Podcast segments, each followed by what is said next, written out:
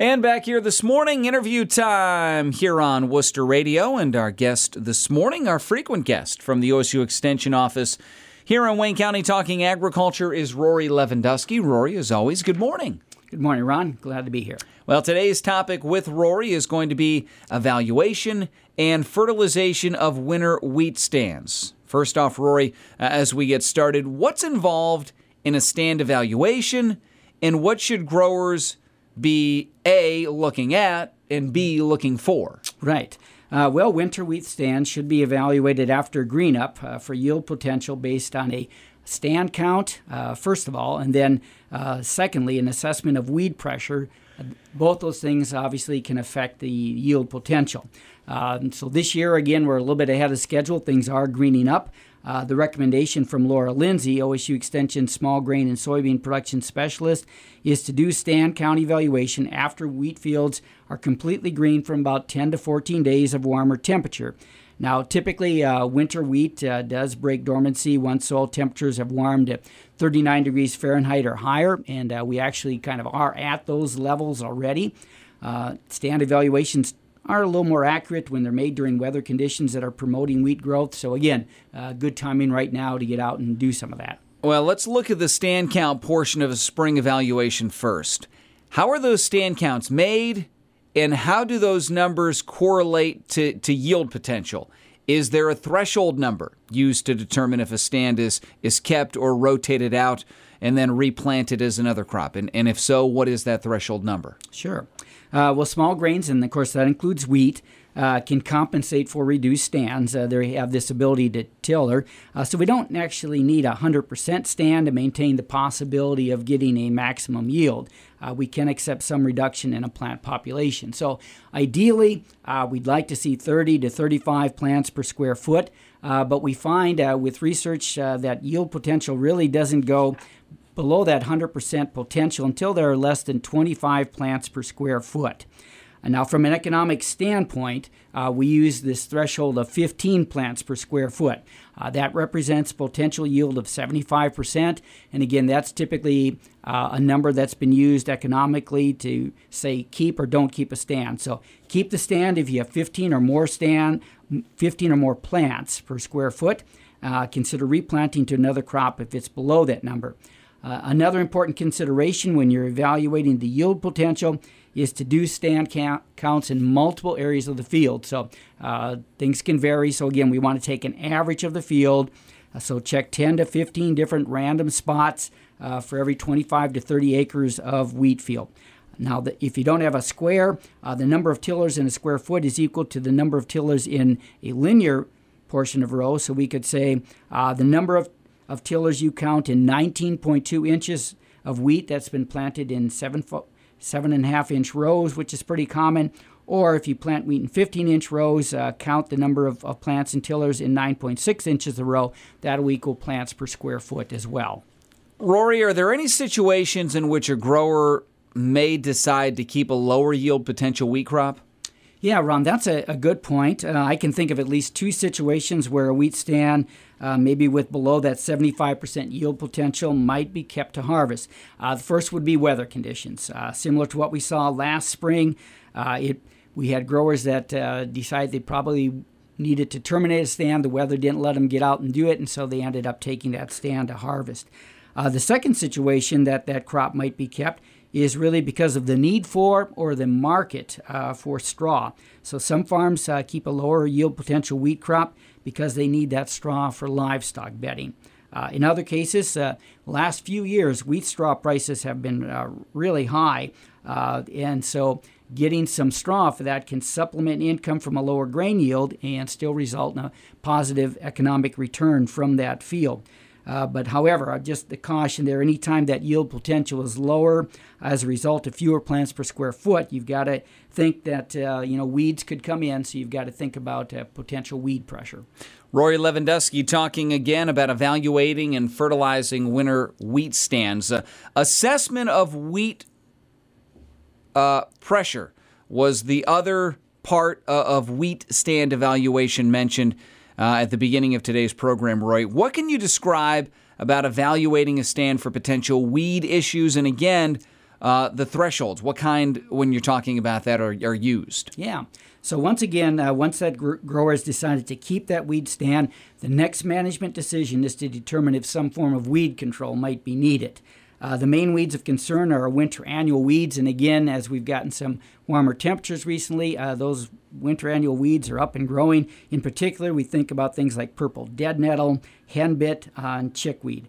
Other weeds that you're going to want to scout for include things like wild garlic or onion, uh, dandelion, and even Canada thistle. Uh, we do encourage, again, scouting at least 10 random spots uh, per 30 acres of wheat field, and in each spot, uh, then evaluate a 10 foot by 10 foot area. If weeds cover more than 5% of that area, and certainly if they're, if they're covering you know, 10 to 30%, uh, an herbicide application is going to be justified. Now, another way to evaluate uh, weed pressure would be to use a one foot square. Again, you'd pick random locations across the field, uh, toss that square out there, and then count the number of weeds uh, in that one foot square. If the field is averaging at least one broadleaf weed and or three grass weeds per square foot, consider an herbicide application.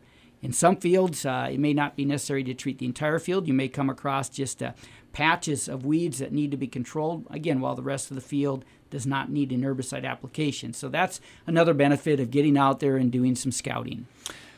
Rory, do you have specific herbicide recommendations if a grower identifies a weed problem and then needs to make an application? We do. Um, so the Ohio, Indiana, and Illinois Weed Control Guide has a great section on weed management strategies for small grains, uh, including specific herbicide recommendations uh, that are matched up with, with weeds. So, herbicides are rated by their effectiveness in controlling either winter annual, summer annual, or perennial weeds.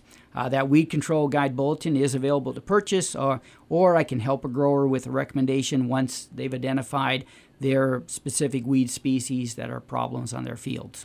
The final thing we're going to talk about today deals with fertilization. So, Rory, how are spring fertilizer needs of a wheat crop determined? Right, and I think uh, this year we have some wheat stands out there that really do have some pretty good yield potential. So, this uh, fertilizer uh, application is important. And the, the nutrient we really focus on with wheat is nitrogen. Uh, after wheat is greened up, uh, nitrogen can be applied at any time. The field is fit for application equipment uh, up until about uh, growth stage of Feekes 7. Uh, Feekes 7 is described as two visible nodes uh, on the wheat plant. The Tri State Fertilizer Recommendation Bulletin provides nitrogen recommendations that are based on a wheat yield goal. So, for example, for a 65 bushel yield goal, uh, 66 pounds of nitrogen per acre is recommended.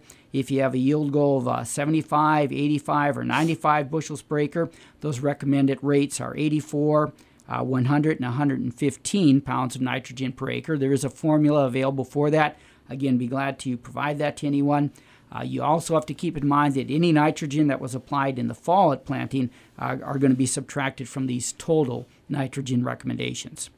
Rory, because we're in a county where livestock agriculture is so vital, I've got to ask can the nitrogen needs of wheat be met by applying livestock manure? Is that something you can do? Yeah, Ron, that's a, that's a great question. So, there's actually been quite a bit of research uh, done here in Ohio using livestock manure as a spring top dress fertilizer on wheat.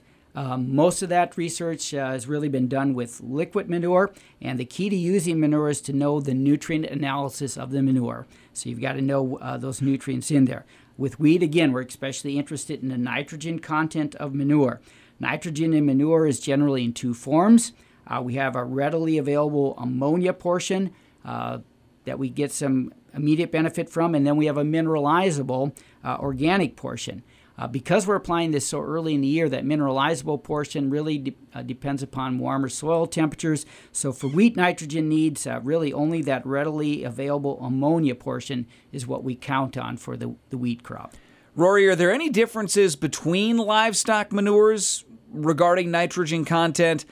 Uh, and beyond that, are there any other application considerations that we need to talk about today? Yeah, the, again, uh, good questions as we look at this use of manure. So, hog manure uh, certainly has considerably higher nitrogen content than dairy manure. Uh, if dairy manure is going to be used as a nitrogen source, uh, some things that our research have, have uh, shown is that you may want to add a commercial liquid nitrogen source like 28% to supplement the manure, that nitrogen in the manure. The other considerations uh, is that we do have to count for the phosphorus uh, that we're applying along with the nitrogen. And the big key here as we look at water quality issues, uh, do not apply more phosphorus than the wheat crop is expected to use. So look at the crop removal rate. And finally, OSU research uh, definitely shows that manure nitrogen efficiency was increased when that manure can be incorporated with a toolbar that either shallowly opens the soil uh, or gets it into the soil just a little bit. So uh, again, in the research, even though it looks like there's some disruption to the growing wheat, by the time you get to harvest, uh, the wheat is compensated and there's no difference between uh, manured and, and, commercial fertilizer plots. Rory Lewandowski, again, our guest in studio today, joining us here on Behind the Scenes from the OSU Extension Office. Rory, how can someone get more information about today's topic? Sure, they can contact me at the Wayne County Extension Office at 330 264 8722. And again, these broadcasts are available as podcasts courtesy of WQKT Radio. Rory, as always, appreciate the time. Thank you, Ron.